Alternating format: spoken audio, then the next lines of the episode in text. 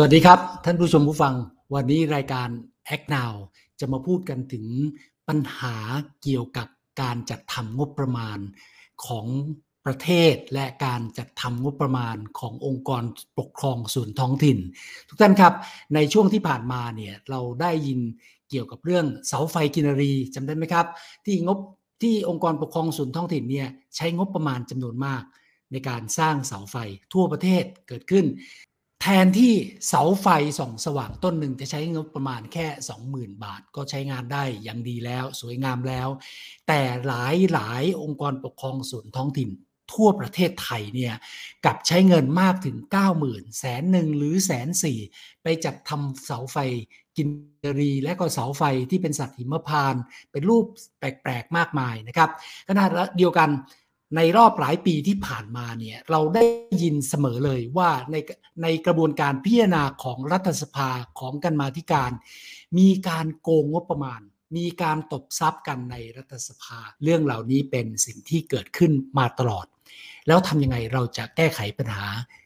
การจะทำงบประมาณได้ทำอย่างไรจะทำให้เงินภาษีของเราถูกใช้ไปให้เกิดประโยชน์เราจะมีวิธีการทำยังไงเพื่อให้เกิดประโยชน์กับคนกรุงเทพทำให้คนกรุงเทพรู้สึกสบายใจทำให้คนกรุงเทพรู้สึกว่างบประมาณที่ใช้ไปปีหนึ่ง70,000 ล้านบาทเนี่ยเกิดประโยชน์กับเราทุกคนแล้วทุกคนจะได้เต็มใจที่จะเสียภาษีแล้วก็มีความภูมิใจที่เป็นคนกรุงเทพนะครับวันนี้คนที่จะมาเล่าไอเดียให้เราฟังนะครับเป็นไอเดียที่แปลกใหม่น่าสนใจมากเลยท่านแรกเนี่ยก็คือคุณธนิสราเรืองเดชนะครับเป็นผู้ก่อตั้งPunch Up นะครับสวัสดีครับคุณธนิสราครับสวัสดีค่ะอาจารย์นะสวัสดีครับสวัสดีอีกท่านหนึ่งคุณอดิศักดิ์สายประเสริฐนะครับเป็นนักวิจัยจากสยามแลบนะครับทั้งสองท่านเนี่ยก็ได้ศึกษาแล้วพยายามตอนนี้เริ่มลงมือทำแล้วนะครับลองช่วยเล่าให้ฟังหน่อยนะครับว่าโครงการที่ว่าเนี่ยนะครับการจัดทำงบประมาณอย่างมีส่วนร่วมมันคืออะไรหลักคิดมันคืออะไรครับครับได้ครับอาจารย์มานะครับในส่วนของตัว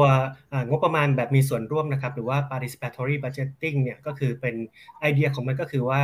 เป็นการเปิดโอกาสให้คนทั่วไปนะครับประชาชนเนี่ยมีส่วนร่วมกับกระบวนการงบประมาณมากขึ้นครับจากเดิมเนี่ยที่เราอาจจะได้เห็นนะครับในการทำร่างพระราชบัญญัติงบประมาณรายจ่ายประจำปีที่จะมีช่องทาง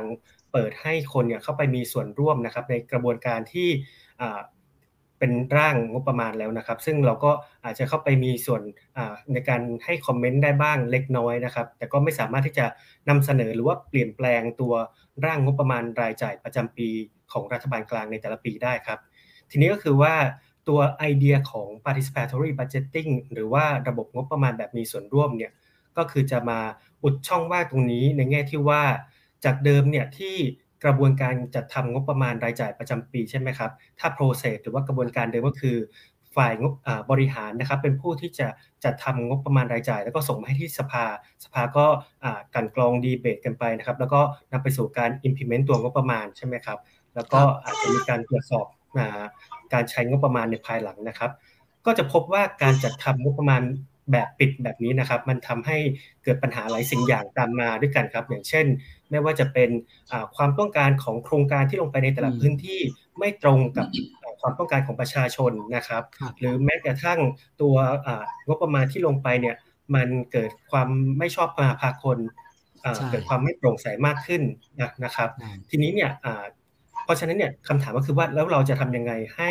กระบวนการจัดทำร่างงบประมาณรายจ่ายประจำปีเนี่ยมันมีความโปร่งใสมากยิ่งขึ้นนะครับหนึ่งในไอเดียที่จะ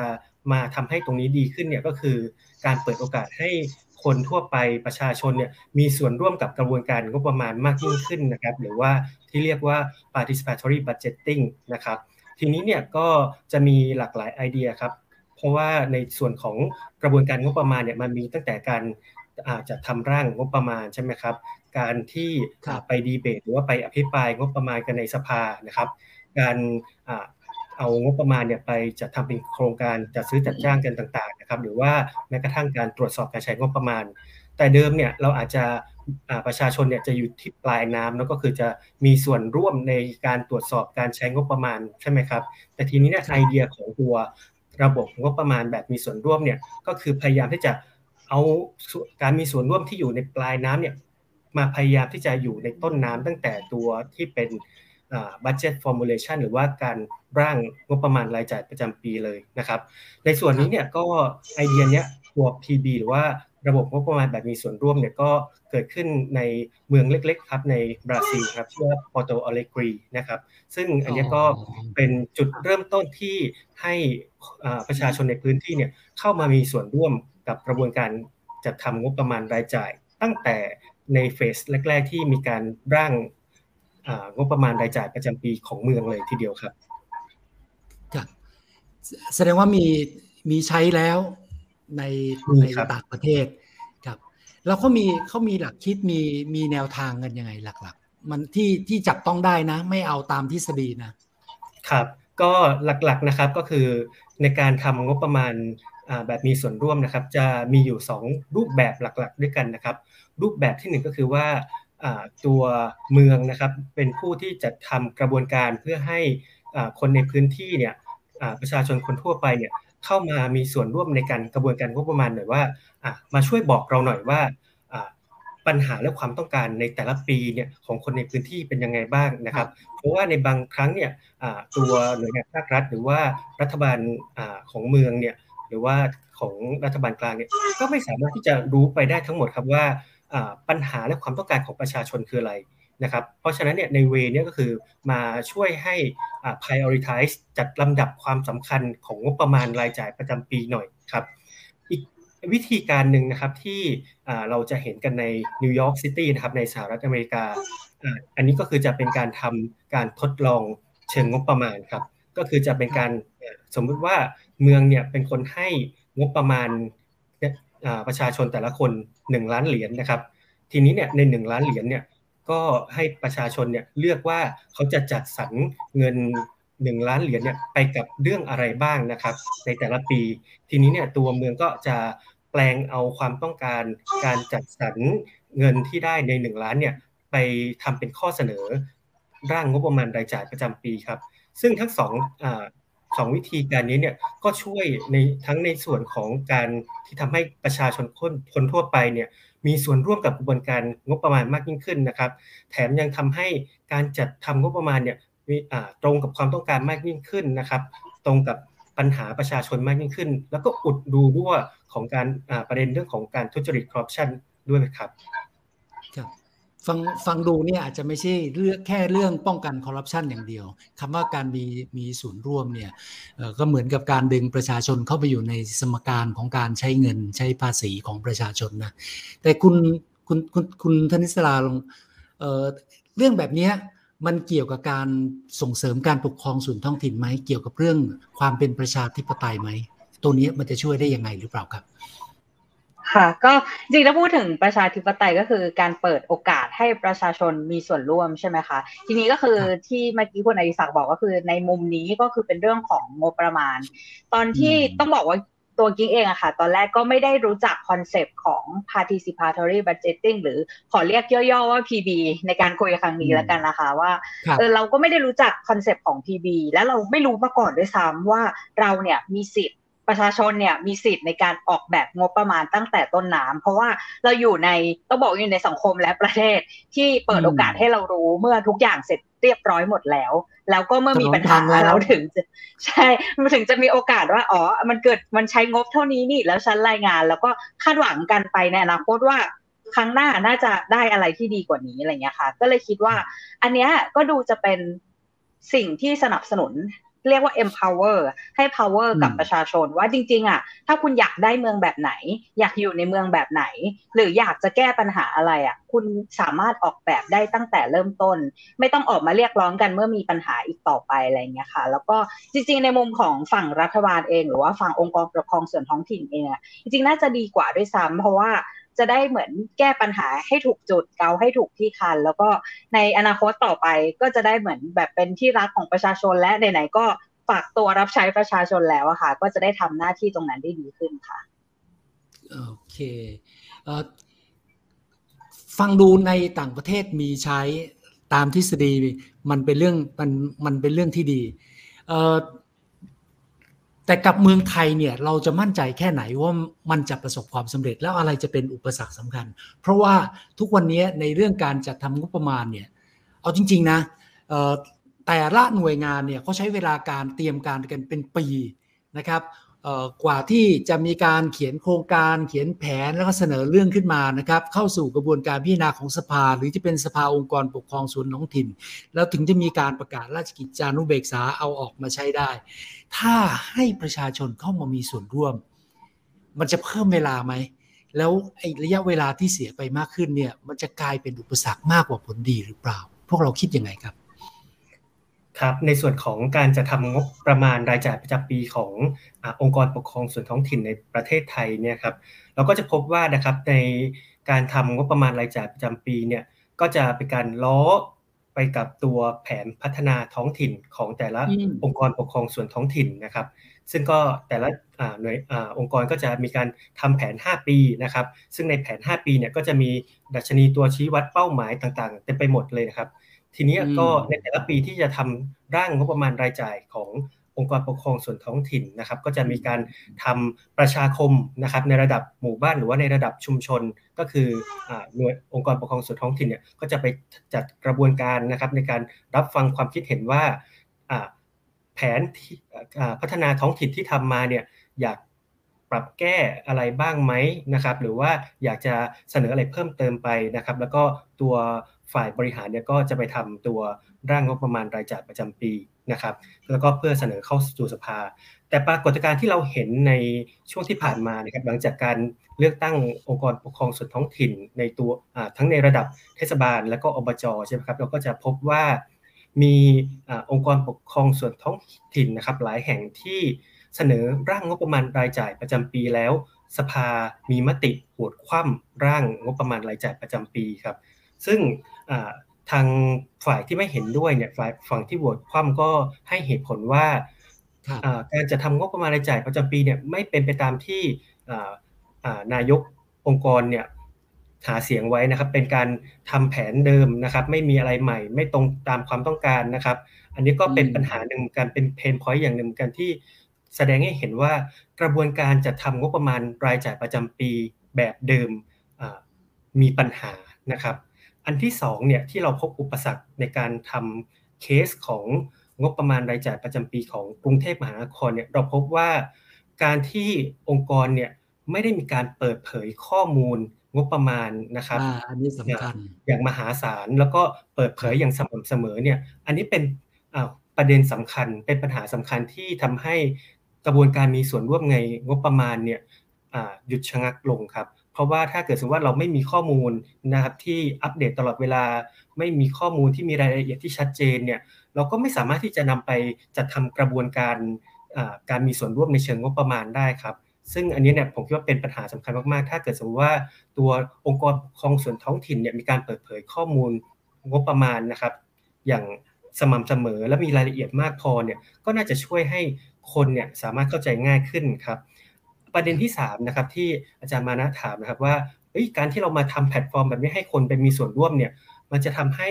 คนเป็นการเพิ่มภาระของคนหรือไม่ใช่ไหมครับคิดว่าอันเนี้ยถ้าสมมติว่าเรากลับไปดูเนี่ยผลได้กับผลเสียนะครับว่าถ้าเกิดเขามามีส่วนร่วมในกระบวนการตั้งแต่แรกเนี่ยมันก็จะช่วยลดตัวการที่เขาต้องไปมอนิเตอร์หรือว่าไปตรวจสอบการทุจริตที่มันมาที่เกิดขึ้นภายหลังจากการ implement ตัวงบประมาณไปเป็นโครงการต่างๆได้มากขึ้นครับแล้วก็จะทำให้การที่เขามีส่วนร่วมในตอนแรกเนี่ยมันจะแก้เพนพอยท์ที่เขาต้องไปใช้พลังในการไป voice หรือว่าไปร้องเรียนนะครับสินค้าหรือว่าโครงการที่มันไม่ชอบมาพากลหรือว่าคุณภาพต่ำกว่าที่พึงจะเป็นได้ครับครับฟังดูมันเริ่มเป็นประชาธิปไตยมากขึ้นนะ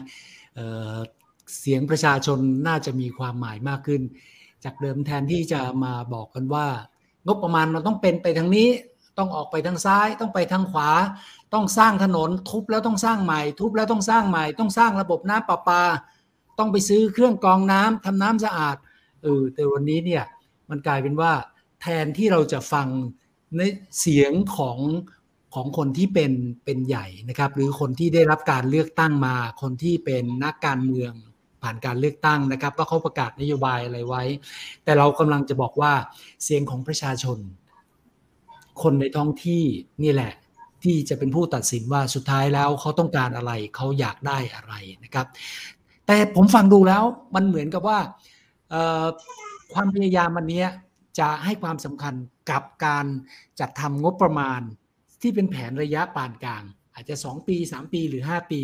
มากกว่าแผนปีต่อปีใช่ไหมมันถึงจะทำให้ประชาชนมีระยะเวลาพอที่จะร่วมแสดงความคิดเห็นได้อันนี้ผมเข้าใจถูกใช่ไหมครับแล้วถ้าเป็นอย่างนี้มันก็มักจะเป็นเรื่องใหญ่ไม่ใช่เรื่องเล็กๆครับก็อย่างในที่เราไปศึกษามานะครับก็จะพบว่าการจัดทำงบประมาณรายจ่ายแบบมีส่วนร่วมเนี่ยมีหลากหลายรูปแบบครับมีทั้งในส่วนที่แบ่งงบประมาณบางส่วนนะครับที่ให้ประชาชนเนี่ยมีส่วนร่วมกันจัดลำดับความสำคัญหน่อยนะครับอย่างเช่นถ้าเป็นในส่วนของถ้าเราแยกงบประมาณรายจ่ายออกเป็น2ประเภทนะครับเป็นสาธารณูปโภคสาธารณูปการนะครับก็จะพบว่าในส่วนของสาธารณูปโภคเนี่ยสาธารณูปการเนี่ยที่เป็นเรื่องเกี่ยวกับสวัสดิการโรงเรียนนะครับหรือว่าสิ่งการให้บริการเหล่านี้เนี่ยเราสามารถที่จะจัดทำงบประมาณรายจ่ายให้ประชาชนมามีส่วนร่วมได้ครับแต่ในส่วนที่เป็นการลงทุนเชิงโครงสร้างพื้นฐานนะครับหรือว่าเป็นสาธารณูปโภคที่ต้องอาศัยการลงทุนระยะยาวนะครับทำหลายเฟสทำหลายปีเนี่ยอันนี้นะครับก็หลายประเทศเนี่ยก็จะมีการให้ประชาชนเข้ามาให้ความเห็นนะครับส่วนการตัดสินใจว่าจะลงทุนปีไหนอะไรยังไงตรงไหนเนี่ยอันนี้ก็อาจจะยังไม่ได้ไปถึงจุดนั้นครับก็จะมีหลากหลายรูปแบบนะครับแต่ว่าในอีกบางเมืองเนี่ยก็จะดึงเอากลุ่มต่างๆในเมืองนะครับไม่ว่าจะเป็นตัวสมาคมนะครับองค์กรวิชาชีพต่างๆเนี่ยเข้ามามีส่วนร่วมได้เช่นเดียวกันครับในส่วนของการลงทุนเมกะโปรเจกต์หรือว่าลงทุนขนาดใหญ่นะครับซึ่งอันนี้เราก็จะเห็นนะครับในส่วนของIntegrity Pact ใช่ไหมครับที่เป็นการอันนี้ก็ถือว่าเป็นการมีส่วนร่วมในกระบวนการงบประมาณในส่วนของการ implementation เช่นเดียวกันครับแต่ถ้าเป็น Integrity Pact หรือข้อตกลงคุณธรรมที่ว่าเนี่ยมันก็จะเป็นเรื่องการจัดซื้อจัดจ้างโครงการขนาดใหญ่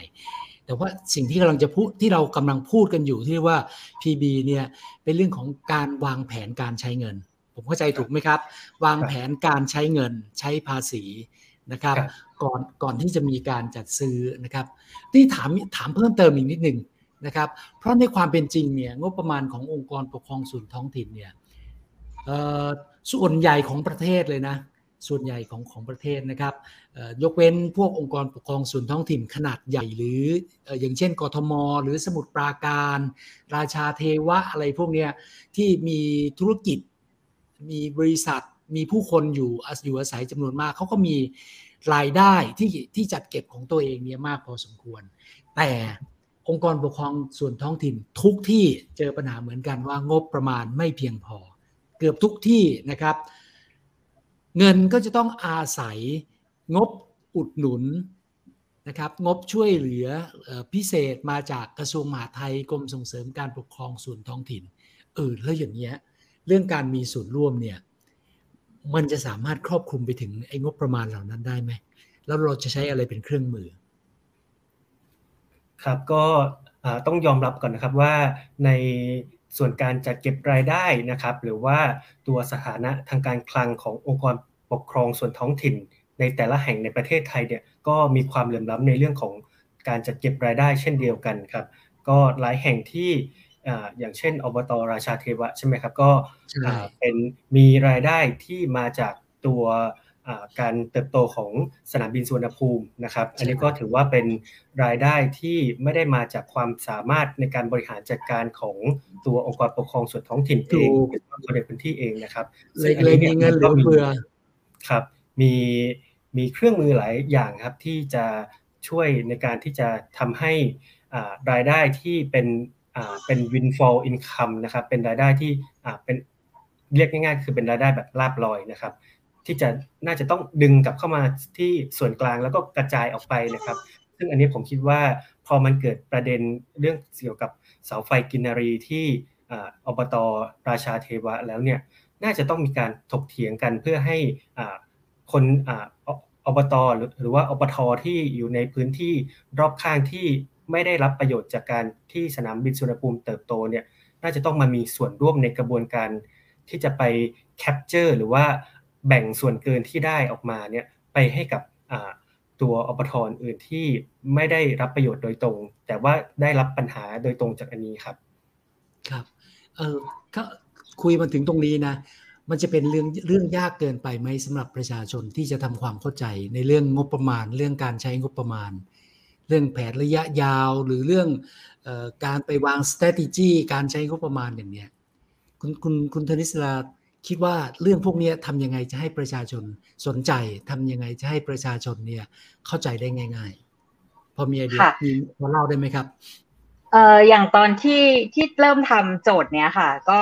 ต้องให้อู๋มาอธิบายเหมือนกันว่าคุณอดิศักดิ์มาอธิบายเหมือนกันว่างบที่มาของงบเป็นยังไงหลักการจัดสรรเป็นยังไงเพราะต้องบอกว่าอย่างกิ๊กเองก็เป็นประชาชนคนนึงที่แม้จะทำงานเกี่ยวกับด้านการมีส่วนร่วมด้านประชาธิปไตยเยอะแต่เรื่องงบมันเป็นเรื่องที่ละเอียดอ่อนแล้วก็ซับซ้อนมากๆเกินกว่าที่หลายคนจะแบบมันต้องใช้เวลาค่ะในการนั่งทำความเข้าใจแต่ว่าส่วนตัวแล้วคิดว่าถ้าเขารู้ว่าถ้าเขาทำความเข้าใจไปแล้วมันให้ประโยชน์หรือว่าให้ผลลัพธ์อะไรกับเขาเช่นเขาทำไปเพื่อที่ว่าเขาจะได้มีส่วนร่วมกำหนดอนาคตของตัวเองได้กำหนดบ้านเมืองกำหนดละแวกบ้านของตัวเองได้มันก็คุ้มค่าที่เขาจะใช้เวลากับมัน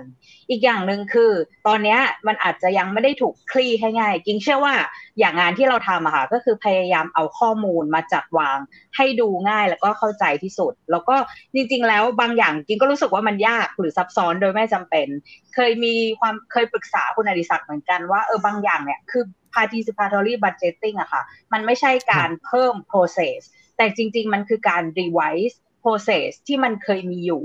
แล้วทำเอาเนี้ยเอาประชาชนเข้าไปอยู่ในสมการเพราะฉะนั้นจริงๆแล้วถ้าจะทำใหม่ถ้าจะ review process ใหม่อะไรเงี้ยค่ะมันควรจะลดความซับซ้อนในระบบต่างๆหรือว่ากลไกต่างๆที่ไม่จำเป็นลงได้แล้วก็จริงๆมันไม่ใช่การแบบไปเพิ่มงานนะคะมันคือการแก้ไขปรับปรุงให้ดีขึ้นใน process ของมันค่ะก็เลยคิดว่าอันนี้น่าจะเป็นสิ่งที่ประชาชนคาดหวังว่าโอเคถ้ามันหนึ่งก็คือตอบโจทย์ได้ว่าทำไมถึงต้องทำความเข้าใจแล้วก็สองในฝั่งของคนทำงานที่เป็นแบบองค์กรปกครองส่วนท้องถิ่นหรือว่าคนที่ทำงานเกี่ยวกับงบประมาณถ้าจะนำสิ่งนี้ไปใช้ควรจะลดโปรเซสให้ตัวเองด้วยแล้วก็ลดโปรเซสในการทำความเข้าใจให้ประชาชนได้ด้วยครับเสริมคุณธนิสรานิดนึงครับอย่างในจังหวัดนั้นก็จะมีไอเดียของการทำ Citizen Budget นะครับก็คือเป็นเอกสารงบประมาณรายจ่ายประจำปีฉบับประชาชนครับเพื่อให้ประชาชนคนทั่วไปเนี่ยที่ไม่ได้มีความเข้าใจเกี่ยวกับทางด้านเศรษฐกิจการคลังหรือว่าการงบประมาณเนี่ยเข้าใจได้ง่ายครับในไทยเราก็มีการทำงบประมาณฉบับประชาชนเช่นเดียวกันครับก็คือเป็นการย่อนะครับตัวสาระสำคัญหลักการนโยบายการคลังนะครับและผลลัพธ์ที่จะได้นะครับมาเป็นในรูปแบบของงบประมาณฉบับประชาชนครับซึ่งก็เป็นการย่อตัวร่างงบประมาณโดยสังเขปนะครับเล่มขาวคาดแดงนะครับย่อให้คนเข้าใจง่ายขึ้นซึ่งตรงนี้ครับจะเป็นสิ่งที่ทำให้คนเนี่ยหันมาสนใจงบประมาณมากขึ้นครับเพราะว่าที่ผ่านมาเนี่ยเราถ้ามองในระดับองค์กรปกครองส่วนท้องถิ่นใช่ไหมครับเราแทบไม่เห็นการจัดทำงบประมาณฉบับประชาชนเพื่อให้คนทั่วไปเนี่ยเข้าใจได้ง่ายเลยว่าปีนี้ที่องค์กรเขาทำงบประมาณกันเนี่ยเราจะได้อะไรใช่ไหมครับแล้วใช้เงินไปเท่าไหร่นะครับแล้วหน้าบ้านเราหรือว่าในละแวกบ้านเราเนี่ยจะได้อะไรใหม่บ้างอันนี้ผมคิดว่าเป็นสิ่งที่ประชาชนเนี่ยน้อยคนมากๆที่จะรู้ข้อมูลตรงนี้นะครับถ้าเกิดสมมติว่าองค์กรปกครองส่วนท้องถิ่นนะครับมีการจัดทำงบประมาณรายจ่ายประจำปีฉบับประชาชนที่ใช้ภาษาไม่เป็นทางการมากนักมีอินโฟกราฟิกที่สวยงามนะครับเห็นชัดว่าประชาชนเนี่ยจะได้อะไรเนี่ยผมคิดว่าอันนี้จะช่วยให้คนเข้าใจมากขึ้นแล้วก็จะสร้างการมีส่วนร่วมในกระบวนการงบประมาณมากยิ่งขึ้นครับครับขอบพระคุณมากเลยครับที่ให้ข้อมูลให้ความรู้นะครับผมได้รับมาเหมือนกันปริมาณของมันเนี่ย2ลังใหญ่ๆ2ลังใหญ่ๆเลยนะครับผมเองเนี่ยอ่านหนังสือมาเยอะแต่พออ่านไอ้ขาวคาดแดงร่างงบประมาณที่ว่าเนี่ยก็ทำความเข้าใจยากครับ หวังว่าจากนี้ไปเนี่ยมันจะเป็นเรื่องง่ายที่ทำให้ประชาชนเข้าใจมากขึ้นแล้วดึงประชาชนให้มามีส่วนร่วมในสมการการจัดทำงบประมาณของแผ่นดินนะครับแล้วก็งบประมาณขององค์กรปกครองส่วนท้องถิ่นท่านผู้ชมผู้ฟังครับเราได้รับฟังกันไปแล้วเกี่ยวกับเรื่อง Participatory Budgeting นะครับการจัดทำงบประมาณโดยการมีส่วนร่วมของประชาชนสำหรับองค์กรปกครองส่วนท้องถิ่นนะครับในจากนี้ไปเนี่ยเดี๋ยวเราจะมาพูดคุยกันเพิ่มเติมนะครับจากคุณธนิศราและคุณอดิศักดิ์นะครับมาเล่าให้ฟังว่าไอ้โครงการที่ว่าเนี่ยมันมีความสำคัญยังไงเราจะทำยังไงแล้วเริ่มกันไปถึงไหนแล้วนะครับทุกคนสามารถติดตามดูและฟังย้อนหลังได้ไม่ว่าจะเป็นทาง YouTube, Podcast, Podbean และ SoundCloud พิมพ์ชื่อรายการ Act Now และใน Netwister และเว็บไซต์